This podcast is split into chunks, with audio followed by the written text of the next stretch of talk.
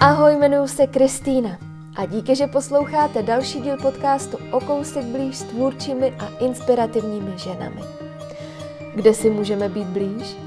Třeba v komunitě tvůrčích žen na Patreonu, kde na vás čeká i spoustu výhod a exkluzivního obsahu za vaše členství a dlouhodobější podporu, na sociálních sítích nebo si mě můžete pustit i do schránky. K odběru newsletteru se snadno přihlásíte na okousekblíž.cz nebo na Instagramu.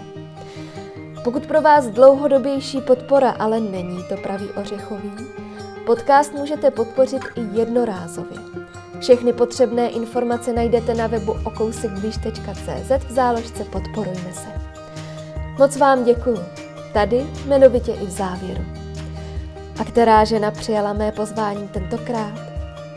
Ta dnešní sní o velkém stole. Nedokáže mlčet, když postřehne bezpráví.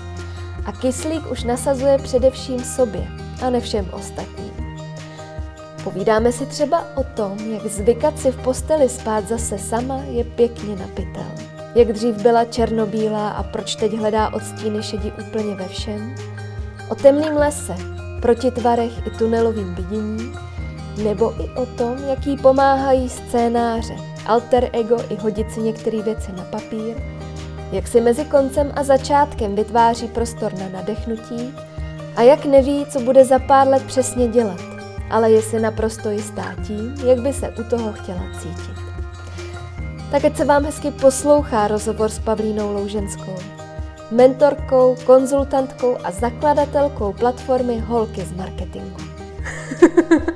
to já mám ještě schovaných hrozně moc obrazů vzadu a, a vymýšlím, jak je pověsit, protože tady je všude elektrika ve stěně, takže vymýšlím taky nějaký speciální závěsný systémy. Je pro tebe asi hodně důležitý, veď, být jako obklopená něčím, co se ti líbí, nebo co, co tě nějak jako, co na tebe mluví. Myslím, že teďka tenhle ten rok to pro mě vlastně začalo být jako hodně, hodně důležitý, protože jsem pořád jako doma a současně si vlastně děláš ten bezpečný prostor a já teďka jako po hrozně letech bydlím sama a současně jsem v nějaké jako životní fázi, kdy už jako si můžeš zařídit ten byt podle sebe, že už to není o tom, že musíš vzít tu nejlevnější věc IKEA, ale prostě najednou můžeš uh, si ten byt stavět, jak chceš. Tak uh, mám pocit, že že hodně jako se vracím k té myšlence toho bezpečného prostoru a toho, jako, jak si to stavíš tak, aby si vlastně fakt doma měla to útočiště a nejenom jako to, že přespáváš. Hmm, hmm. Jaký to pro tebe je po takové době zase bydlet sama? To je to hardcore, jakože fakt je to hrozně těžký. Ale jako já si nemyslím, že je nic pozitivního na tom být single. Ale je to vlastně současně pro mě nějaká jako nová definice. My jsme máme s Teou, jak jsme se o tom mluvili, takový ezochvilky. A, a moje tarotová karta pro tenhle ten rok je vyselec. A to znamená, že jako znova přehodnocuješ všechno, co jsi doteďka dělala a jako zkoušíš jako definovat, jako co ti sedí a co ne a co si v tom životě chceš nechat. A myslím si, že vlastně ten byt pro mě je jako materiální zhmotnění toho, co si chci nechat a co ne. Že uh-huh. najednou jako nakupuješ ty věci a nenakupuješ je s tím, co jednoho dne spolu budeme dělat, nebo nenakupuješ je s tím, že děláte nad tím nějaký kompromis, ale vlastně nakupuješ je jakoby, protože ty chceš. Uh-huh, uh-huh. Takže um, ze života mizí vztahy, ale člověk začíná milovat vlastně jiné věci. Taký materiál, no najednou Aha. přišel, jsme si mysleli, že přijde ezoterický osvícení a místo toho já nakupuju další a další židla. Hmm. Ale, ale mám pocit, že, že hodně těch věcí, co i tady vidíš, je nějaký jako symbol mých aspirací a toho, jako, jak, kým chci být a jak chci žít. A že nejenom jako je to o tom, že mi to něco připomíná, jako třeba ten obraz o té míši červený, a, ale současně, že je to i něco, jako, co bych si přála a je tady vlastně hrozně moc židlí na to, že žiju sama. Vlastně, jakoby, já jsem to nedávno počítala, mám asi 17 židlí. A, ale vlastně jakoby se těším, až se tady sejdeme a já z toho pracovního stolu zpátky udělám ten jídelní a budeme mít velký stůl, kolem kterého si sedneme a prostě bude to skvělý, že jo? Uh-huh, uh-huh. Ty jsi říkala, že na tom single životě není vlastně vůbec nic uh, jako pozitivního. Mm-hmm. Myslím si, že vůbec jako být single, vlastně když tě je víc 40 než 30, takže to je vlastně jako docela velká nálož. Co tě drží nad vodou? Ale já myslím, že teď mě nic nedrží nad vodou. A to je, myslím si, že jako nejvíc fér si to přiznat. Že prostě jsou jako doby, kdy jako spadneš a jdeš jako temným lesem a, a tak to prostě je a jsou takový období a že nemá smysl jako předstírat, že je mi dobře nebo nemá smysl předstírat, že když budu každý ráno cvičit jako jogu, tak uh, že jako najednou se mi rozjasnil den. Prostě teďka je takový jako období, kde jdu dost jako temným lesem, no. A, a jako je to normální, prostě tak jako to funguje, že jo. Máš jako jedno, jestli se bavíme o menstruačním kalendáři nebo o tom, jak funguje rok, prostě jsou tam ty jako sinusoidy. A jako možná to, co jako mě drží nahoře, je jako to, že víš, že jednoho dne jako z té temnoty musíš jako vít, že, že to je jako nevyhnutelný a říkám si, že do té doby, dokud tam tuhle jako naději mám, že mám šanci z toho lesa vít, tak má, jako, má to nějaký smysl, ale současně se jako vůbec teďka jako nenamlouvám, že mi jako pomáhá yoga, meditace nebo cokoliv jiného. Prostě ne. Mm, mm, mm. Máš tam takový to, že ti trošku už dochází čas já tohle třeba jako asi necítím a jako já vím, že je mi 630, ale, ale ne, nevnímám vlastně ten věk a myslím si, že je to i kvůli tomu, že, že se nepohybuju mezi lidma, kteří jsou stejně na tom jako věkově protože ono se to přirozeně jako třídí, že lidi, kteří mají děti, tak se začnou bavit jako společně s lidmi, kteří mají děti. A vlastně tím pádem jako já vlastně si pořád jako nacházím nový a nový kamarády. A to neznamená, že ztrácím ty kamarády s těma dětma, jenom jako začneš trávit čas i s lidmi, jako který děti zase nemají. A současně jako ten Dan, ten můj poslední kluk, se kterým jsme byli fakt dlouho, tak on byl o sedm let mladší, tím pádem já jsem se jako pohybovala v úplně jiném kontextu, že jo jako najednou a se zajímáš o věci, které možná tvýmu věku normálně nepřísluší. Uh-huh. A, a myslím si, že je to dobře, jako mýmu tátovi je 70, on pracuje, celý život pracuje, on je programátor a vlastně díky tomu pracuje v týmech, kde jsou lidi o 40 let mladší v průměru a, a je hrozně mladý, jakože vlastně ví, že je mladý, tak si myslím, tak mám pocit, že na sebe nevnímám ten tlak toho věku, v tom kontextu, že bych jako se cítila nějak tlačená společností a do té doby, dokud můj ginekolog mi bude tvrdit, že moje vaječníky jsou kyprý, tak jako já jsem v pohodě. Mhm. no mě na tom přijde hrozně zajímavý, že často eh, jako může ta žena eh, vytvářet takovou tu iluzi té kariéristky. A já vím, že ty to právě jako nemáš tak, že, že ty už bys dávno, kdybys jako mohla, tak eh, ty věci by byly úplně jinak. Jo, jakože jasně, že pro mě je jako důležitý se realizovat, pro mě je to nějaký jako protitvar, protože moje máma je 35 let doma a tím pádem já jsem jako celý život věděla, že jako nechci skončit jako holka, která je 35 let doma a vlastně musí svýmu manželovi říkat o peníze.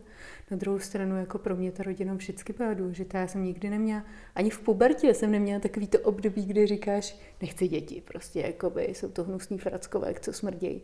Ne, prostě jako já jsem vždycky věděla, že chci, vždycky ta moje jako životní aspirace byl ten velký stůl, kolem kterého se schází ta velká rodina a prostě jako shodou okolností tam nejsem, ale není to něco, co jsem si přála, jako, nebo já, já vím, že mám jako dobrý život teď a tady a, a tak dál, ale na druhou stranu, kdybych si to jako mohla namalovat podle sebe, tak to bude vypadat jinak. Hmm, hmm. Jak se ti teď randí? já, no, jako no comment, ty prostě je to takový, pro mě je to hrozně zvláštní, protože já jsem vlastně po 12 letech jsem jako vyšla ze vztahu, hmm. tak, tak je to takový jako úplně nový svět a zjišťuju, co je tam venku, ale současně možná jako přesto, že přiznávám, že jsem jako na pár rande byla, tak si říkám, že možná jako je to teďka spíš to období, kdy mám přemýšlet sama o sobě. Mm-hmm. A protože myslím si, že když do toho naskočíš hodně rychle, tak hledáš jako protitvary a nehledáš ty tvary. A jako, já nevím, pokud si doteďka randila s klukem, který nebyl moc vysoký, tak si budeš hledat na justu basketbalisty. A pokud si jako radila s, mlad, s mladýma klukama, tak si teďka na just budeš hledat ty starší kluky. A vlastně jako by budeš, jako tvoříš si ten další vztah jenom jako protiklad toho předchozího. A to je podle mě hrozně špatně. Tak jsem si jako vlastně, jako jsem to zase všechno vymazala, stáhla a řekla jsem si, že prostě musím nejdřív jako vědět, co je ten můj ideální tvar, abych, abych ho mohla dostat a mhm. nedostávala jenom proti tvary. Mm-hmm. Pavlíno, vítám tě v podcastu o kousek blíž. Mám velkou, velkou radost, že jsi na mě udělala čas. Moc děkuju. Já děkuji, že to můžu být a děkuji za pozvání a jsem ráda, že nám to konečně vyšlo. Jak se ti vlastně daří jako najít ten svůj tvar? Víš, jakoby ne ten, co jako čekáš, který k tobě nějak jako začne partnersky pasovat, ale víš takový to, že po 12 letech necháš se někým poznat. Tahle odpověď má takové jako dvě, dvě roviny a jedna, jedna rovina, která je asi u mě docela logická, je, že moje jméno je vygooglovatelný. Mm-hmm. A dovedeš si představit, že když jako s někým jdu na rande, když už jako náhodou neví, jako kdo jsem, což je dost fajn, a tak přijde domů z toho rande a zadá si mě do Google a najednou zjistí jako uh, slova, jako je feminismus, nebo prostě nějaký takovýhle spovědi hluboký. A ty najednou přicházíš na to rande a je to jako poměrně těžký s tím pracovat. A já jsem četla studii o tom, že od určitého levelu známosti už si nedokážeš najít kamarády protože všichni, kdo tě potkají, tak už na tebe mají hotový názor a tebe by stálo hrozný energie s tím názorem bojovat zpátky a tak ho vlastně nebojuješ, tak jim servíruješ tu věc, kterou chtějí slyšet, servíruješ jim tu osobnost, kterou chtějí slyšet.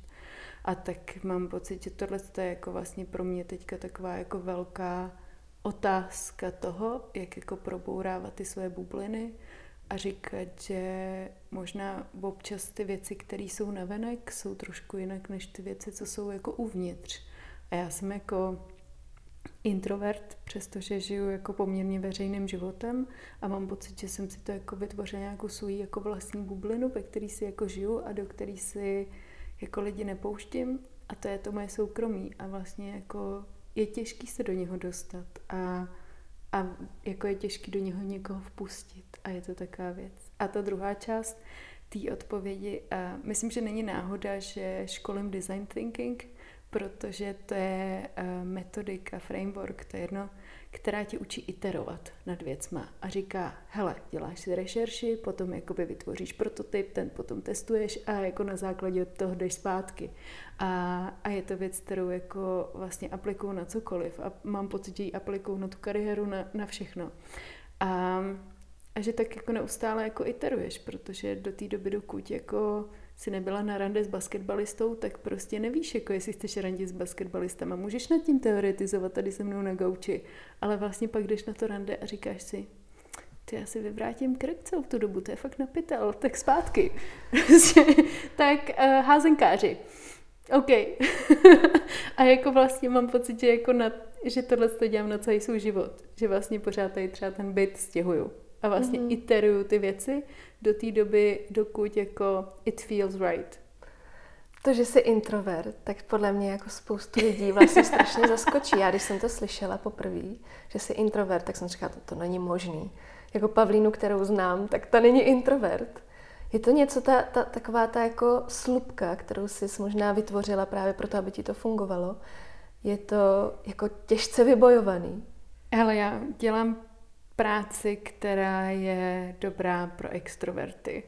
A tím pádem si vytvoříš nějaký svý jako mechanismy, který pro tebe fungují. A současně introvert znamená, že jako nabíš energii jako sama. To znamená, že nenabíjíš energii jako z lidí. Hmm. A, ale to neznamená, že s nima nedokážeš mluvit. Myslím si, že to je nějaká jako definice. Mě hodně v tomhle pomohla ta knížka Quiet od Susan Kane která vlastně jako mluví o tom, že, že to není o tom, že se bojíš lidí, ale že je to o tom, kde čerpáš tu energii. A to hmm. je, myslím si, že důležitá definice. Ale současně přesně, já ten moment, který mi hodně pomohl, já když jsem učila, já jsem učila angličtinu a němčinu A tak tam máš jako věc, která se jmenuje Teacher's Book a je to takový scénář té hodiny. A ty vlastně jako jedeš fakt jako podle toho scénáře, tam máš slovo od slova napsaný, kolik minut ti má trvat konverzace o tom, jaký byl víkend. A potom přecházíš dál a dál. A najednou máš jako scénář, který ti pomáhá být jako někým jiným, mm-hmm. ale současně to odprezentovat. A já když školím, tak uh, já školím já jako tam nejsem sama za sebe. Já tam jsem jako někdo, kdo má nějakou roli a tu roli jako reprezentuje. Hmm, hmm. Kde to teda čerpáš, když si to vlastně nedokážeš vzít zvenku od lidí? Tak uh, myslím si, že ta samota je pro mě jako v něčem, že je to takový jako dvou sečný meč, se říká. A, že na jednu stranu je to ta věc, která mě ničí a na druhou stranu ji potřebuju. A současně, jak se mluvá o tom, že mám tam nějaký svůj jako bunkr nebo jako nějaký mm-hmm. takový jako privátní prostor, a, kde, kde existují jako mý kamarádi, jako ty blízký a kde existuje nějaký jako můj vlastní kontext, tak tam. A myslím si, že jako když mě pozoruje zvenku, tak si možná myslí, že můj volný čas vypadá takže chodím jako networkovat a prostě jako by kámo, jedem do toho a já vlastně přitom jakoby jedu se svojí nejlepší kamarádkou do lesa a prostě čtyři hodiny tam chodíme po lese a bavíme se jako o světě. A je to prostor, který, do kterého nepouští moc lidí, ale tam jako vlastně hledáš tu sílu a, a tu hloubku té konverzace. Hmm, hmm z toho mi vlastně vychází to, že ty se velmi dobře naučila komunikovat tu svoji, to své poslání, tu svoji osobní značku, že v momentě, kdy já třeba uh, si v hlavě hledám příklad toho, kdo to dělá fakt dobře, tak seš to ty. Máš na to nějaký jako recept, jak, nebo je to vlastně tenhle ten recept, vlastně vytvořit si prostor, kde, kde, se tě to tolik jako nedotýká, že to seš vlastně ty ale zároveň nejseš? Mm-hmm. Zase to rozdělím tu odpověď do dvou věcí. Já, já normálně nejsem tak strukturovaná, já nevím proč, jako dneska, jo. Uh, já jednak, jako já fakt nemám ráda slovo, pojem osobní značka. Já mám mm. pocit, že je to teďka jako hodně diskreditovaný, že je to takový, jako salesácký, prostě jako pojďme si dělat všichni osobní značky prostě a osobní značka znamená produkovat jakoby osmkrát týdně content na LinkedIn a jakoby mluvit o tom, jak jsem pomohla babičce na ulici. Jako mě tohle fakt nebaví, prostě já nějakým způsobem jako ano, mluvím o věcech, mluvím o věcech jako veřejně a jako potkávám se s lidma, ale pro mě to jako není cílem budovat si osobní značku. Právě jako možná jako naopak. Já poslední jako rok hodně přemýšlím o tom, jak ti to škodí, když jako tohle uh-huh. to máš, když máš tu známost přesně a je to, ať už je to o tom, že jako jestli dokážeš navazovat vztahy, nebo jestli náhodou tě to jako nedefinuje nějakým způsobem. Já už, já několik let už nedělám marketing, ale jako současně já se nikdy kvůli té osobní značce tohle to nezbavím. Uh-huh. Já jako můžu desetkrát být na pohovoru někde a můžu jim říkat, já bych pro vás chtěla dělat něco. A oni říkají, ale my máme volné pozice na marketingu. A já říkám, ne, prostě já to nedělám. A tak to je jako, že si myslím, že vlastně jako ta posedlost osobní značkou, já to moc jako nechápu. A možná je to to moje jako privilegium toho, že to nemusím chápat, protože to mám, jak říkáš ty. A, ale současně si jako uvědomu i tu odvrácenou stranu, co to jako sebou přináší. A ta, ta druhá část eh, mě hrozně pomohl jeden podcast, protože ta věc, se kterou, když seš, jakmile jsi ve veřejném prostoru, tak se jako potkáváš s, jako s hejtem. A já nechci říkat kritika, ale fakt je to hate. Je to jako prostě, jsou to lidi, kteří tě neznají, kteří mají extrémní názor na to, co děláš a jako fakt jako se nebojí o tobě říct jako super hnusné věci. A já jsem nedávno sdělala statistiku, že pokud jsi žena, politička a, nebo novinářka, tak trvá v průměru 30 vteřin, než na tebe někdo jako zaútočí. A je to věc, která jako je pro mě hrozně citlivá, protože najednou jako náhodný lidi o tobě říkají, že jsi hrozná kráva a často i jako lidi, kterých si vážíš nebo respektuješ, tak jako začnou tohle to vytahovat. A, no a jedna z věcí, co mi pomohla, je, že jsem slyšela podcast, kde říkali, že si máš vytvořit takový veřejný alter ego a že kdykoliv uh, někdo na tebe jako útočí, ale současně i tě chválí, tak chválí jenom tohle tvoje alter ego. Uh-huh. A tak se učím mít jako Pavlína Potržítko Speaks a jako nějaký svý alter ego, který jako se mnou nesouvisí. A myslím si, že to je i proč mluvím o, o té svý soukromý bublině a o té svý jako veřejný bublině. Uh-huh, uh-huh. To mi přijde hrozně zdravý tohle, protože mám pocit, že ta tendence jako říkat vlastně věci, eh, myslet si o nich něco, říkat na to svůj názor, že já to tak nemám, jako že to mám lehce. Já prostě, když už něco říkám, tak jako potřebuji mít fakt jistotu, že, že to je podložený, že, že to jakoby není něco, co... Um, co vlastně někde jsem se jako vycucala z prstu, že, že vlastně to jako vychází ze mě, ale přichází tam jako obrovský blok, že přesně, co když to nemám takhle jako poskládaný, co když vlastně říkám teď něco, co je blbý, tak mi přijde, že tohleto alter ego vlastně strašně tomu může pomoct. Že, že to není ta brzda, že, že i když ty věci samozřejmě nechci říkat jako hloupý, tak ale je to přesně ten prostor, kde ty věci můžeš možná jako víc zkoušet. Současně myslím, že jako ta cancel culture ukázala toho, že na jednu stranu na internetu možná cokoliv, co řekneš, tak za 24 hodin to nikdo neví, ale může to někdo vědět za 6 let. A je to takový jako děs. A myslím si, že jako spousta krát jako potkávám, a jsou to hlavně holky, které jako říkají, že nechtějí jako do veřejného prostoru s tím, že se jako bojí týhle tý jako reakce a toho mm. hejtu a veškerých těch jako věcí a je to velmi logický, protože to jako přijde. Prostě jako ten fakt, jako že se vyšla ven, tak už sebou jako nese hejt. A bez ohledu na to, co děláš. A myslím, že když děláš feminismus, tak o to rychlejc. Ale současně si myslím, že právě pak nám ty hlasy v tom veřejném prostoru chybí. Mm. A já vždycky jako mám ty období, kdy si říkám, už jakoby nikdy nedám žádný rozhovor, už nikdy nic nenapíšu, kašlu na to, jedu prostě do lesu a jako tam budu pěstovat brambory a prostě mít se hezky. A pak vlastně něco mě tak jako hrozně jako rozčílí nebo jako něco se stane a já si říkám, já tam prostě jako já, já nedokážu mlčet. Já vlastně jako mě tak hrozně jako rozčiluje bezpráví, že jako mám pocit, že potřebuji ven a prostě pro mě to, to jak si jako vysvětluju svoji osobní značku, teda když se vrátíme k tomuhle mm. tomu pojmu, a jak si ji ospravedlňuju, je to, že můžu dávat hlasy lidem, který je nemají. Mm. A já bych si třeba přála mít jako na Instagramu 10 tisíc followerů, ale ne kvůli tomu, jako, že je to nějaký moje ego, ale kvůli tomu, abych mohla dávat swipe up na, na projekty, které mě baví, prostě uh-huh. na mhm. články, které si myslím, že jako musíš číst, na uh, to, že někdo dělá prostě skvělou neziskovku, která si stojí podpořit a, a myslím si, že to je pro mě jako to nějaké vysvětlení, proč ten osobní brand mít. Uh-huh, uh-huh. Co tě teda definuje teď, když to už není vlastně ten marketing?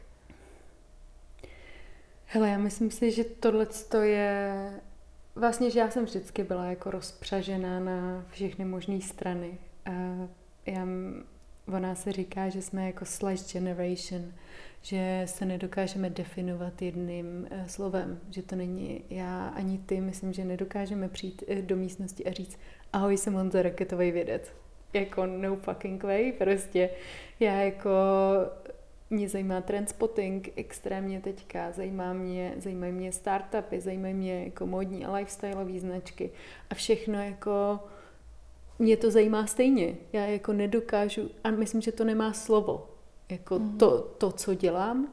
Na druhou stranu si myslím, že právě proto to může vytvářet spojení, které dávají smysl. Já když mentoruju startupy, tak vlastně dokážu do toho vložit něco z transpottingu a můžu přinést metafory, které jsem potkala u módních značek. A jako já třeba, když mentoruju, tak mentoruju marketing, mentoruju business, mentoruju růst, mentoruju produkt, ale mentoruju i vnitřní nastavení organizací, protože vlastně ty věci spolu extrémně jako souvisí. Když jsme dělali třeba v Tufresh, jsme dělali studii, která se jmenovala Spin, a jedna z věcí, kterou jsme zjistili, je, že jasnost mise a vize má přímou korelaci s revenue té firmy. A to znamená, že všichni, když v té firmě ví, co mají dělat a proč tam jsou a proč chodí do práce, což je totálně interní komunikace, tak díky tomu vyděláváte o dost víc. A, jako, a na jednu stranu bys chtěla hrozně říct, že to jsou dva rozdílné obory, ale na druhou stranu jako je vidět, jak to spolu souvisí. Takže myslím si, že uh, to, co teďka, kdybych uh, se měla možná jako definovat, tak, uh, tak je to jako nejvíc jako pojem, který teďka čtu a to je jako kulturní strateg. To je jako vlastně, uh-huh. když jako koukáš se na to, jak funguje jako kultura, svět a kolem sebe a dáváš si to jako do strategie vůči těm značkám, ale i vůči jako té kultuře té firmy. Uh-huh. A to je vlastně teďka možná taková jako nejblíž, k čemu se jako mířím, ale současně je to pojem, který jako ještě není moc definovaný. Rozhodně si to ne, nezadám do jobs.cz a jako pošlu si CVčko někam. Hmm. Vnímáš se i tak, že jsi někdo, kdo vlastně umí dobře psát? Já píšu hodně a, a baví mě to a pro mě to nějaký jako release těch věcí. Já, můj blog eh, vůbec nevznikl tak, že jsem chtěla mít blog a být blogerka, ale já jsem prostě potřeba některé věci si hodit jako na papír sama pro sebe. A takže a proto píšu. Vlastně já si tím jako srovnávám myšlenky a, a tak a píšu odmala. A já jsem i šla vlastně já jsem šla studovat na dvě vysoké školy a jedna, jedna z těch vysokých škol byla anglistika, amerikanistika a druhá vysoká škola byla komparatistika. Já jsem nastoupila na srovnávací literaturu na filozofickou uh-huh. fakultu a chtěla jsem být literární vědec. Pak mi došlo, že si nikdy nekoupím boty, když budu literární vědec. A takže jsem jako odešla poměrně záhy, ale, ale je to něco, co je pro mě totálně zamilovaný a vlastně i kvůli tomu, že jako zbožňuju ty příběhy, které v tom jsou. A mám pocit, že to je, proč mě fascinuje ta kultura, proč mě fascinuje ten mentoring, proč mě fascinují jako všechny ty věci, co dělám, protože jsou v nich ty jako příběhy jako napsaný. A, a ten fakt, jakým způsobem jako vyprávíš ten příběh, jak komu ho dáváš číst, jako definuje tolik věcí, že no prostě Hmm, Total. Hmm. Jak to děláš? Jak to děláš, že vlastně dokážeš do textu dostat tolik příběhů, tolik metafor, mě vždycky jako, já když to kolikrát čtu, tak si říkám, Ježíš, jak zase na tohle jako mohla přijít. Ježíš, to je, hrozně hezký. Teďka úplně rudnu, teďka rudnu hodně. Myslím si, že je pravda to, co píše Malcolm Gladwell, je, že aby si dostala mastership v něčem, tak musíš to dělat jako 10 tisíc hodin. A že vidět prostě, já nevím, ty se hrabeš v těch podcastech úplně milion let a prostě jako věnuješ tomu skoro každou minutu svého volného času a tím pádem je jasný, že se to potom projeví. A já píšu úplně odmala a prostě myslím si, že se to pak musí v tom projevit. A že to není o tom, že mám nějakou skvělou strukturu nebo přečetla jsem si skvělou knížku, ale že je vlastně zatím jako spousta vypsaného textu. A vlastně i lidi, který znám a jako obdivuju a líbí se mi, jak píšou, tak mají za sebou přesně hodiny vypsaného textu. Já jsem se jako půl roku jsem se živila jako SEO copywriter, to znamená, že píšeš uh, letenky, levné letenky do Španělska, letenky s letuškou, letenky a to je prostě jako zase věc, kde napíšeš si jako spoustu, spoustu slov a naučí tě to jako s tím jazykem pracovat. Tak to je myslím si, že věc, která jako je pro mě nejvíc, co mi pomáhá. A druhá věc je, že mám fotografickou paměť, takže jako si pamatuju věci. Hmm, to je asi dobrý mít. Pak se ti eh, podle mě jako dobře vytahuje z té hlavy uh, nějaký věci, které zrovna potřebuješ. Máš vyloženě třeba na to nějaké jako bloky během toho dne, nebo je to něco, co tě prostě zrovna chytne a chceš něco napsat, tak to uděláš? Jo, jo, hodně, hodně píšu takhle spontánně. Mám nějaký svý struktury, jako toho, jak funguju. A třeba když píšu newsletter, tak já u toho mám hodně často otevřený Twitter protože já používám svůj Twitterový účet jako nějaký bookmarking tool, mm-hmm. protože vždycky, když mě něco zaujme, tak si to tweetnu, tím si to jako uložím a pak se k tomu jako vracím. A vlastně často si jako mám nějakou vizi toho, co chci napsat, nějakou myšlenku, ale současně vlastně zpětně na tom Twitteru dohledávám, co si ještě do toho chci doplnit, jestli mě napadne nějaký kontext, jestli něco, co chci odcitovat a tak dál. Ale já nevím, jestli to máš taky, ale já mám vždycky jako v životě nějaký téma. A to téma může jako trvat tři týdny, může trvat tři měsíce, ale je to téma jako, že možná v něčem mám tunelový vidění v té době. A prostě teďka třeba mě hodně zajímá jako samota, asi docela logicky. A, a tak mám vlastně pocit, že v tu chvíli chci psát o samotě, současně, že na tom Twitteru najdu spoustu jako článků o té samotě a že se to tak jako hezky jako dopojuje k sobě. Mm. To je třeba jedna z věcí, kterou jako hodně používám. Mm, mm. Ty moc hezky k tomu vždycky i dodáváš, že tam je jako spoustu času na tu přípravu, že to není tak jako, že to člověk ze sebe vysype. Neznám vlastně teď aktuálně nikoho, kdo má tak velký přehled jako ty a je mi úplně jasný, že uh, zatím je vlastně spoustu času, kdy si ten přehled děláš. Tak kde ty si ho děláš? Kde ty na to jako hledáš ten čas? Hele, já mám, já mám to štěstí toho, že mám poměrně jako... Já ne, nechodím do práce od 9 do 5 a myslím si, že to znamená, že si jako spoustakrát můžu číst, nebo že moje práce tím, že školím nebo mentoruju, a je o tom, že se potkávám se samýma zajímavými lidma a já vlastně třeba, když jako mentoruju startupy, tak uh, jeden den mentoruju startup, který dělá AI v Ghaně a další den mentoruju startup, který dělá social impact v Maďarsku a další den mentoruju startup, který dělá farmaření v Indii a najednou se dozvídáš spoustu věcí. Takže myslím si, že spousta toho vychází z, rozhodně z těchto těch setkání, toho, že potkáváš lidi. Myslím si, že ty, když na rozhovorech potkáváš lidi, tak vždycky se dozvíš spoustu nových věcí a já vlastně jako to mám hodně akcelerovaný tím, jako s jak širokým spektrem lidí se bavím. Že na jednu stranu se bavím s programátorama, na druhou stranu se bavím s moníma návrhářema a potom jako já nevím, se bavím s lidma na ulici, ale tak to je, myslím, že jedna, jedna věc, která mi pomáhá jako se dozvídat věci. Další věc jsou určitě pro mě sociální sítě, když se vlastně koukneš ke mně, ať už je to Twitter, Instagram nebo cokoliv jiného. Já sleduju hrozný množství lidí, jako vlastně jako bizarně hodně, ale protože mě to vlastně zajímá a, do, a vždycky, vím, že vždycky, když otevřu Twitter, tak tam najdu něco zajímavého. Prostě, tak to je jako, a odebírám vlastně třeba hodně newsletterů, já odebírám podle mě třeba 100 newsletterů různých.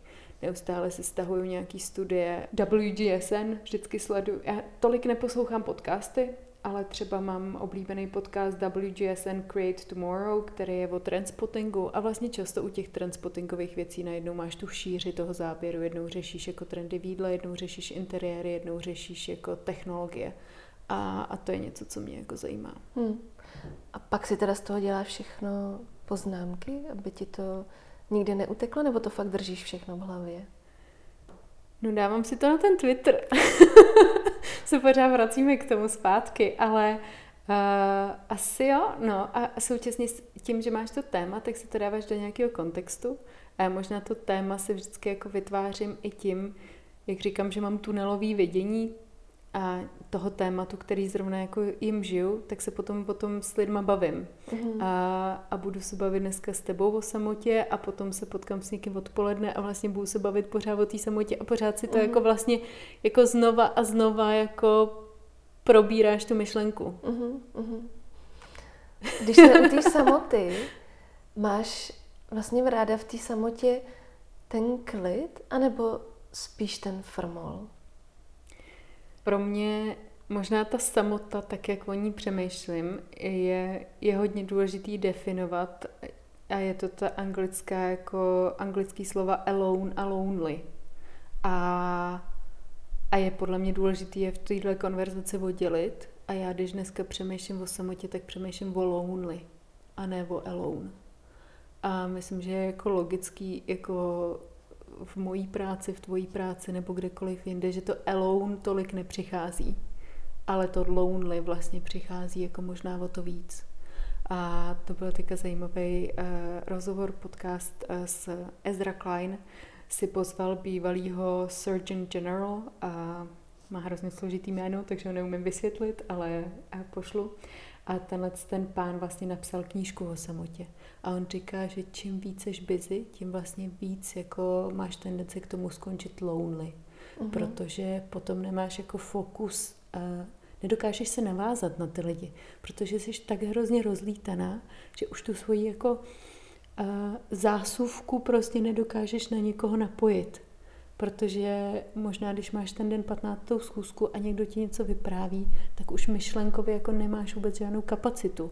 A, a tím pádem šaháš po tom telefonu, nevnímáš toho člověka, myšlenkově už seš jinde a tím pádem si z té konverzace jako nebereš, co potřebuješ. Je to hodně takový jako utilitární, trošku jako kdyby si měla jídlo kvůli kaloriím. A to, co nám pak chybí, jsou ty jako meaningful human connections. A myslím, že to způsobuje tu jako loneliness, když o tom mluvím. Mm, mm. Mm, musíš si to teď i jako v této situaci, kdy ty schůzky, jako člověk netráví vlastně toho času na, na té cestě a, a tak, že ten čas se hodně tak jako smrsknul někam do mezi čtyři stěny, tak uh, musíš si to hodně kočírovat, aby se neupracovala k smrti. Jo, já mám pocit, já teďka jako vlastně moc nepracuju. Já jako tím, tím, že ten rozchod pro mě třeba byl dost těžký, tak já jsem si dala takový jako volno. A já chápu, že můj koncept volna vypadá jinak než jako koncept u normálních lidí. Ale, ale mám vlastně pocit, že teďka pracuji docela málo a že se víc jako snažím uh, si jako vybírat ten prostor a že mám takový jako moment jako nadechnutí. A je důležitý říct, my v naší jako kultuře věříme tomu, že existují jako konce a potom hnedka přicházejí začátky. Že jsou to takové jako úsečky, ale já si myslím, že mezi koncem a začátkem je takový vákuum. A to vákuum je hodně důležitý ho mít a vlastně jako si ho prodejchat. A přestože to vypadá, že se nic neděje a jsi nervózní z toho, že se ještě nic nezačala a prostě jako tohleto, tak je důležitý se ho tam vložit. A je to, myslím, že když se vracíš jako k nějakým iniciačním rituálům tradičních kmenů, tak mezi jako dětstvím a dospělostí je prostě ten rituál toho, jak ten muž odejde do té pouště a vrací se až po 40 dnech. A to je něco, co já v sobě teďka cítím, že jako zažívám, že prostě jako teďka jsem v nějakém váku a, a těším se na ten další projekt a těším se na další vztah a těším se jako na ten nový začátek, jenom si myslím, že vlastně teďka jsem potřeba čas se jako nadechnout. Mm-hmm. Mm, čím si to vákuum naplňuješ? Tím, že si povídám s lidma. Já vlastně chodím jako na procházky a prostě pořád chodím s lidma na procházky a, a povídám si. A já vlastně, já jsem jako kdysi dávno jsem si myslela, když jsem si jako vysnívala takový ty ideální světy a ideální uh, joby, tak jsem měla dva. A jeden byl o tom, že bych cestovala po světě a ptala bych se lidí, jak nacházej štěstí. Myslím, že to děláš trochu ty. A, a vlastně bych jenom jako hledala ten návod na to. A to je jako jedna z věcí, kterou teďka dělám. A druhý ten můj jako vysněný job bylo o tom, že bych měla farmu s jednorožcema a ty jednorožce bych půjčovala lidem, který ještě který si nedovedou představit, že to svýho mají, aby ho měli do té doby, než se ho vypěstují toho svýho vlastního. A a je to pro mě takový jako moment štěstí. A když se vrátím k tomu, co říká ten Surgeon General, jako v, tý, v tom boji s tou samotou, s tou loneliness, tak on říká, že, že ten jediný uh, antidote, já, já fakt dneska mluvím anglicky, já se omlouvám za to, tak je vlastně to, že najednou se jako navážeš na jiný lidi a, a jako pomáháš jim a pomáháš jako tím svým, jako tím vytváříš vlastně to spojení a ten vztah. A tak vlastně teďka myslím, že hodně trávím čas tím, že se snažím vytvářet si prostor pro to, abych si jako povídala s lidma jako do hloubky a, a hledala tak prostor i sama pro sebe a současně možná jako pomáhala víc. Takže teďka asi hodně mentoruju, hodně jako, ale spíš jeden na jednoho. a hodně, hodně píšu a hodně si povídám o věcech, s lidma o věcech, abych se mohla vracet zase k tomu psaní. A snažím se míň si zasekávat prostor čímkoliv, co je takový, co připomíná deadline, KPIčko a návrat investice. Můžeš se dívat hodně dopředu? Jsi takový ten typ, který si dělá ty dlouhodobý vision boardy. Hele, mám vision board. Jakoby mám, je to trapný. Uh, ale já se hodně dělám scénáře na věci, protože mi to pomáhá mít nějakou jistotu. Já jako vlastně já ne, neumím být spontánní, nemám ráda jako věci, které nečekám. Prostě to je jako pro mě hodně jako těžký něčem. A tak jsem se naučila si vlastně představovat neustále věci. A možná i to mi pomáhá jako psát, protože si představuju, já nevím, dneska ráno jsem si představila, jaký to bude, až přijdeš. A vlastně říkala jsem si, hm, a, a jako vydá si čaj nebo kafe a o čem si asi budeme povídat. A vlastně si pořád takhle představuju věci. A, a na jednu stranu je to hrozně super, protože jako si v tom hledáš nějakou takovou svoji jako jistotu a na druhou stranu je to hrozně nebezpečný, protože pak často jako dochází k tomu zklamání, že to není takový, jako jsi to vysnila, protože si často vysníš to rande, jaký to bude a jak se budete hrozně rozumět a pak tam přijdeš a nerozumíte si, protože je normální, že si nerozumíte. A, a najednou z toho přichází to zklamání, takže ale jo, dělám to hodně, že si představu věci a není to ani tak, já dřív jsem si hodně vysnívala věci, že jsem jako, já si pamatuju těch pět, deset let zpátky, kdy jsem jako chodila a říkala jsem, víte, já budu šéfovat inovacím u Barbery, prostě to je moje vize, dělám všechno pro to tunelový vidění, kámo, jedem. A teďka to tak nemám. Teďka jako vlastně ta moje vize je spíš jako emocionální, jako že vím, jak bych se chtěla cítit, mm-hmm. než jako práce, která to dělá. A jak by se chtěla cítit? Hele, no tím se vracíme zase zpátky k mému velkému stolu, no. Mm-hmm. Jako to je, to je ta moje ultimátní aspirace. Pro mě jako ten velký stůl je místo, kam, kde se můžou sejít uh, tví kamarádi, může se tam sejít rodina, vejde se na to tvůj pracovní notebook. Uh, jako znamená to, že máte jídlo, který můžete společně jíst. Znamená to, že máš prostor, do kterého se dostatečně vej, velký stůl vejde. Jako všechno, mm. co chci, no. Mně přijde, že jsi hrozně hezky naladěná, že, že jako vidíš vlastně takovýma hezkýma očima dopředu. A přitom já jsem třeba nedávno u tebe četla, že ti tvoje terapeutka říká, ať jsi pozitivnější. no, já mám, jako to je ten temný list, ve kterém teďka mm. jsem. A mhm. jako a přestože věřím tomu, že velký stůl jako přijde a velký stůl jako je skvělý, tak to neznamená, že v tom temném lese nejsem. Hmm, hmm. Jsi trpělivá na to vlastně čekat, až ne. se to stane? Vůbec. A jsem úplně vsteklá, že jo, prostě pořád. A, nebo já normálně vsteklá nejsem, já rozhodně nejsem cholerik, ale, ale už bych jako si přála, aby to přišlo, protože jako je to fakt na hovno. To fakt na hovno. Hmm, prostě. Hmm. A jako já myslím, že, že není třeba nad tím dělat nějaký jako si mazat med kolem pusy. Prostě jsou jako období, které jsou fakt na pytel prostě. A jako tohle období je rozhodně jako pro mě jedno, eh, jako který tam je. A myslím, že ty víš, jak dlouho jsem ti tenhle ten rozhovor odmítala a jak dlouho mm-hmm. jsem ti unikala z lopaty úplně, protože jsem vlastně měla pocit, že tohle je jako období, do kterého se pustit nikoho nechci. Mm-hmm. Ale je to pro mě hodně no, takový jako temný a, a hodně se vracím sama k sobě a myslím, za co se hodně stydím v téhle době a co dělám, je, že, že lidi ghostuju, že jim jako neberu telefony nebo neodpovídám na e-maily a ve chvíli, kdy mám pocit, že už jsem jako na svý osobní hraně a že jako nedokážu a vlastně myslím si, že se hodně vracím v myšlenkách k tomu, jak jsi v letadle a že máš na, nasadit nejdřív kyslík sama sobě a potom pomáhat ostatním. A já vlastně, já jsem jako vyhořela, to není jako moc žádný tajemství, já jsem o tom mluvila několikrát a vyhořela jsem, myslím, i kvůli tomu, že jsem nasazovala kyslík všem ostatním. A to bylo období, ze kterého jsem se jako dlouho tahala zpátky a naučila jsem se být v tomhle sobecká. A a teďka prostě, když cítím, že toho je na mě moc, tak já vlastně jako, jako stopuju a říkám, potřebuji dejchat. A já vím, že ode mě něco potřebujete, je mi to fakt líto, ale já prostě teďka potřebuji jako chvíli dejchat. Hmm, hmm. A, a je to vlastně jako hrozný, já se fakt jako za sebe extrémně stydím. A, a přesně jako by píšu pravidelně ty maily, jako promiňte, já vím, že jsem vám měla odpovědět, prostě všechno možný. Ale, ale vlastně jako myslím si, že, že by bylo jednodušší jako spadnout do propasti.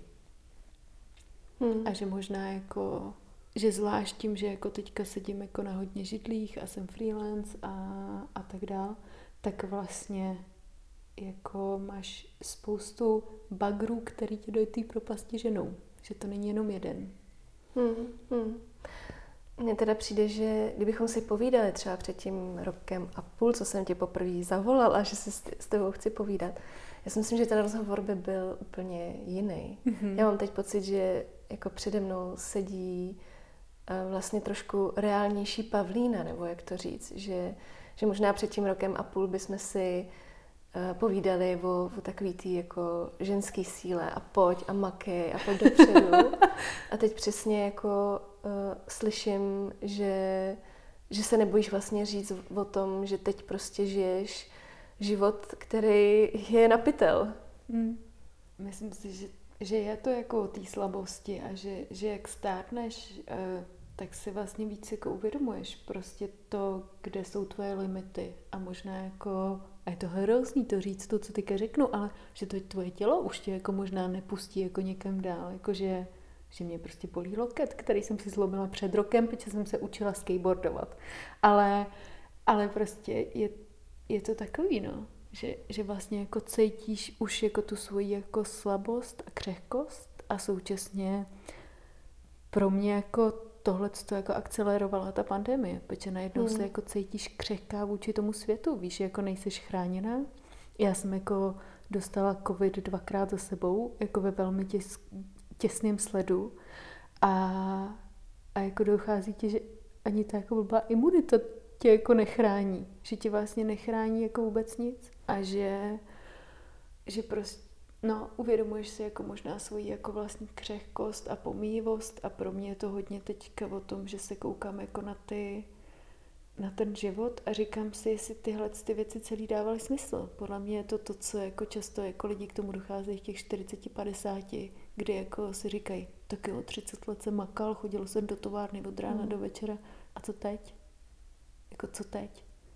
A Esther Perel, je moje oblíbená párová terapeutka a naše oblíbená autorka, tak ona říká, že pandemie veškerý eh, emoce akcelerovala a že pokud jako v tobě něco bylo, tak teďka to cítíš o to víc. A já myslím, že vždycky jako jsem v sobě měla tohle jako přemýšlení, ale teďka jako, to, jako je to hodně, je to otevřená mokovající rána. Mm-hmm. mm-hmm. Mně přijde skvělý, že zároveň ale taky dodáváš, že se učíš být nafoukaná, což si myslím, že to je jako obrovský boleničko vlastně jako pro spoustu holek, že tohle, ne, nejenom, že to jako vlastně nedokážou vyslovit, ale že se za to vlastně stydí být nafoukaný. Možná jako nás to hezky vrací k tomu osobnímu brandu, protože osobní brand je pro mě hrozně 2D a jako to, co reálně všichni jsme, je 3D. A já na jednu stranu tady jako mluvím o té jako slabosti a o, o té jako křehkosti. A na druhou stranu přesně myslím si, že víc než kdy jindy mám přesně v sobě toho vnitřního Zlatana Ibrahimoviče, který prostě je nafoukaný, nebo je tam to jako sobectví toho, že já teďka potřebuji ten prostor, já teďka potřebuji nabírat tu energii. A jako myslím, že každá z nás jako žije v této dualitě. A že na jednu stranu máš tu jako ten veřejný svůj prostor, kdy vejdeš do místnosti a říkáš čau, já jsem Kristýna a dělám fakt skvělý podcasty a prostě zasloužím si jako každou cenu, kterou jako mi můžete dát prostě a je to skvělý. A na druhou stranu jako potom máš tu vnitřní jako křehkost za zavřenýma dveřma a nemá smysl předstírat, že nemáme všechny z nás jako dvě tyhle ty polohy. A prostě, a současně, že mezi těma s těma polohama jako osciluje, že, že ne vždycky se cítíš jako stoprocentně úplně zlatan, kámo, jako jdu vám to ukázat a ne vždycky je ti úplně na hovno, ale to neznamená, že, že to tam nemáš. Myslím si, že jako v obě dvě prostě tohle to máme, že je to jako Superman. Mm-hmm. že jako jsou dny, kdy dokážeš jako na sebe hodit ten trikot a prostě jít a měnit svět a, a cítíš se tak a pak jsou dny, kdy prostě se zavřeš ve svý jako jeskyni a hrabeš se jako s netopírama v autech. Mm-hmm. Mm-hmm. Já jsem pochopila uh, z toho, jak třeba se občas potkáváme a, a něco zažíváme spolu, tak že daleko větší hodnotu třeba má, jako neříkej mi, že mám uh, hezkou sukni, ale řekni mi, že to, co jsem teď třeba říkala, tak uh, je fakt zajímavý, nebo to, co dělám, ti dělá život lepším. To, co jako všichni hledáme, je jako to, jak přeskočit ten small talk a myslím, že to dělá i moje rande dost složitější, protože mě nebaví ten small talk. A já vždycky jako říkám, že se živím small talkem. A tím pádem nevím, proč bychom měla dělat ve svém volném čase. A, a tak vlastně jako jdu, jdu tam a mám jako uh, oblíbený uh, věci, jako je třeba 36 questions to fall in love, nebo průstup dotazník, nebo třeba ty kartičky, co dělá School of Life. A vlastně chci se jako s lidma bavit o věcech, které jsou hlubší, protože se vždycky můžeme bavit o počasí, ale o to tady nejsme. A vlastně ten způsob, jak se všichni jako můžeme dostat z té loneliness, je jako jí o, o krok jako níž. Na druhou stranu, když se vracím k těm sukním, já třeba normálně, to jsem se naučila v Americe, když jsem tam chvilku byla, je, že jako náhodným lidem chválím věci já jdu jako by po ulici a prostě přijdu za paní a říkám jí, máte skvělou kabelku, já ji miluju. A jdu dál, protože vím, jak to jako je skvělý, když se ti tohle to stane. Takže, takže vlastně se jako učím jako zase pracovat s oběma těma, těma polohama. A jedna uh, z věcí, kterou jsem nedávno četla, je, že a tím jako uzavřu možná tuhle kapitolu o té jako dualitě, že jako tragédie moderního ženství je, že si musíš vybrat. Že žijeme v jedničkách a nulách. A že si musíš, že není kompromis mezi tím mít děti nebo je nemít. Prostě mm-hmm. buď máš nebo nemáš, tečka. A o čem přemýšlím, je, že chci jako mít možnost si vybrat. Že, že podle mě neexistuje ta černá a bílá, ale že existují odstíny šedý. A že jako seš zlatan i seš jakoby prostě občas si ti na hovno. A že děláš skvělou kariéru, ale to neznamená, že prostě jako nejseš jako vlastně doma a jako neděláš tu večeři. A že tráví s lidma hluboký témata, ale že to neznamená, že jakoby s lidma nekonverzuješ jako počasí v tramvaji. Hmm. A vlastně jako hledám si teďka tyhle ty jako odstíny šerdi úplně ve všem. A myslím, že dřív jsem byla hodně černobílá. Hodně černobílá a teďka se učím nejenom vnímat ty odstíny šedi, ale hledat v tom barvy. Ještě na té škále mezi tou černou a bílou. Hmm, hmm. Umíš ty tu pochvalu dobře přijmout? Je to zase něco, co jsem se učila v té Americe. Mě to tam jako dost pomohlo, protože uh, vlastně, jako že jo, já nevím, často je to takový, že někomu pochválíš jako přesně sukni a on řekne, Ježíš, ta byla ve slavě v sekáči. Že? Prostě taková ta věc úplně, nebo Ježíši, tebe to dneska hrozně sluší, ale já jsem přibrala. A já jsem se naučila jako na to říkat díky.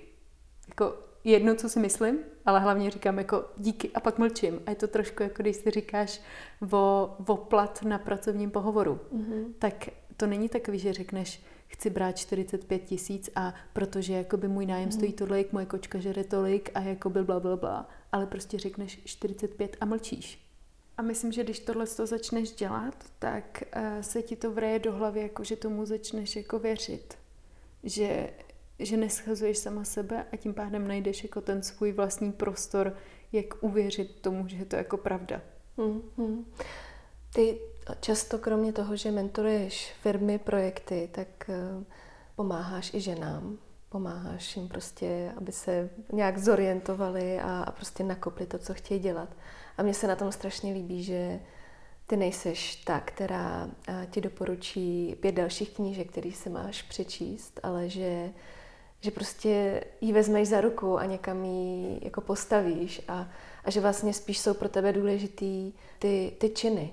Co tobě vlastně třeba na té tvý cestě takhle pomohlo? Mm-hmm. Jo, myslím, že to, o čem mluvíš, je, je, já jsem o tom mluvila několikrát, je rozdíl mezi mentorem a sponzorem. A že nejsou přementorovaný. My máme spoustu mentorek, my víme, co máme číst, my víme, jakoby, jak to má chodit prostě a tak dál. Ale to, co nám jako reálně chybí, jsou jako prostě, že nám někdo zvedne plat, že budeme v tom boardu, že budeme na té stage a tak dál. A já si myslím, že prostě že jako v okamžiku, kdy jsi v nějaký situaci a jedno, jestli jsi muž nebo žena, a to je důležité jako v tomhle říct, tak je, je tvojí jako povinností pomáhat jako ostatním. A ne pomáhat i tím, že jako řekneš, tady si přečí knížku, ale vytahovat je aktivně ven prostě. A jako protože my všichni nás jako někdo vytáhl ven. A, a přesně já jsem měla ve svém životě jako spoustu lidí, který jako mi pomohli jako v nějakou chvíli aktivně a možná pro ně to bylo úplně něco, jako co trvalo pět minut. Pro mě jako představit tě s někým jako trvá pět minut. Ale, ale pak jako je to pro ně velká změna a myslím si, že že je zbytečný si tohle rozdělovat na muže, ženy. Jako mě pomohlo spoustu mužů, jako já pomáhám spoustě mužů, že to nemám jako takhle, jako že jenom holkám, ale prostě pomáhám jako lidem a cítím, že ta pomoc jako musí být fakt aktivní a aktivní o tom, že přesně jako hele, tady Kristýna je skvělá, myslím si, že byste se s ní měli seznámit a, a jako vlastně jdeš, jdeš do toho a to je jako, já nevím, já, já fakt, fakt to vnímám jako nějakou jako povinnost a nechápu, proč by to někdo nedělal. Jako, já nevím, fakt ne. A přesně já jako mentora třeba jsem začala dělat kvůli tomu, že Vojta Roček přišel a Vojta Roček jako, že on má nejhorší pověst jako vlastně takového toho úplně univerzálního hejtra a on přišel a řekl, hele Pavlína skvělá a myslím, že by měla mentorovat produkt. A já díky tomu, že jsem vlastně jako Vojta tam e, něco řekl, tak já jsem mohla začít mentorovat, mohla jsem ukázat, že jsem dobrá a jako pokračovat dál, že jo. A tím pádem jako já pak beru holky a říkám, nebo kluky a říkám, hele, oni by taky měli mentorovat, jsou skvělí. Hmm. A je to, fakt si myslím, že to jako že to je nějaká zodpovědnost a fakt nesnáším, když jako lidi říkají, my jsme se tam taky museli dostat sami. Kámo, já vím, že jako by jsme kdysi psali jako prostě e, křídou na křídový tabulky, ale to neznamená, že nebudeme používat jako internet, když ho teďka máme. A je to hmm, to samé. Hmm, hmm. Promiň, já jsem úplně jako vsteklá, když jde o tohle téma. Vidím to, vidím to. uh, ty sama víš, že jsi dobrá, jsou věci, ve kterých vím, že jsem dobrá a jsou věci, ve kterých vím, že jsem naopak velmi špatná. A myslím si, že je fajn si to jako říct. To tě třeba nejde. Mega moc věcí. třeba organizovat si čas. to je jako jedna z věcí, která mi fakt jako vůbec nejde. A tak to je pro mě třeba těžký. Myslím si, že těžký jsou, je pro mě cokoliv, co jako souvisí s financema. A vůbec si to jako počítat a mít v tom pořádek a prostě tohleto. A, takže jako spousta, spousta věcí. Já si vlastně nemyslím ani, že jsem dobrý marketér, a, ale, ale spousta. A pak jsou věci, ve kterých jsem dobrá. A myslím, že když školím, tak jsem dobrá. Máš takový ten vyloženě pocit, když to děláš, že seš na tom správném místě? Mm, jsou jako dny, kdy to vyjde, jako že máš to flow, ale pak jsou podle mě dny, kdy přesto, že si myslím, že jsem jako dobrá, když školím třeba, tak jsou dny, kdy je to fakt napitel, kdy prostě jako skončíš a jako říkáš si, vážně? Vážně jsem dneska takhle moc jako by to prosrala, ale to přece neznamená, že jako přestanu, ale jako chci to kultivovat. A a myslím, že hodně věřím tomu, co, jako o čem se teďka mluví v kontextu třeba vzdělávání dětí. Že jako když máš dítě, který ze školy přinese čtyři jedničky a jednu pětku, tak my vlastně často jako máme tendenci, že jo, najmout mu doučování na to, co je pětka. Mm-hmm. Ale vlastně já chci, aby jsme mu najali doučování na to, co jsou ty jedničky. A já jsem měla hrozný štěstí v tom, že moji rodiče se jako ke mně chovali takhle. A že mi jako umožňují, že buď jako u té pětky našli nějaký jako hack, jak to udělat, aby e, to šlo.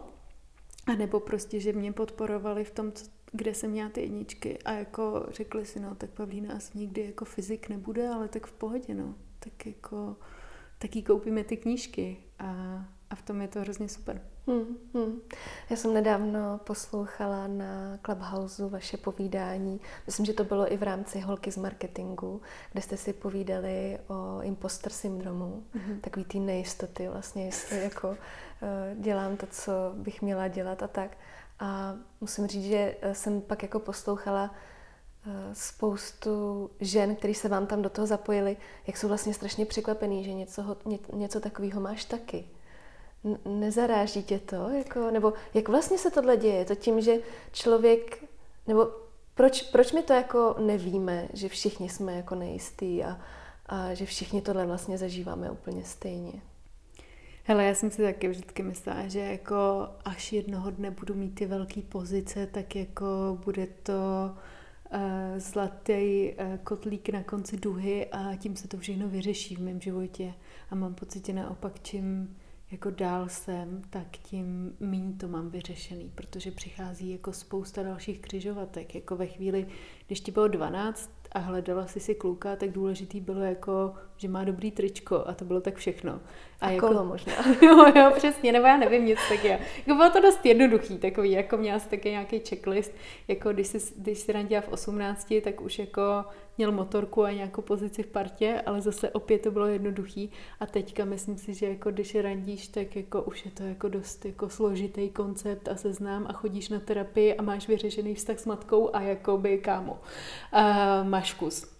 No a tak to je jako věc, kterou myslím si, že, že je čím dál tím jako těžší u tohohle z toho, jako že když, když vejš, tak že cítíš jako tu nejistotu, protože najednou v sobě začínáš řešit nejenom jestli jsi jako dobrá v práci, ale jestli vlastně v té práci netrávíš moc času, jestli jsi jako dobrá máma, jestli, jestli, jestli a jako celý tě to jako rozkejvává.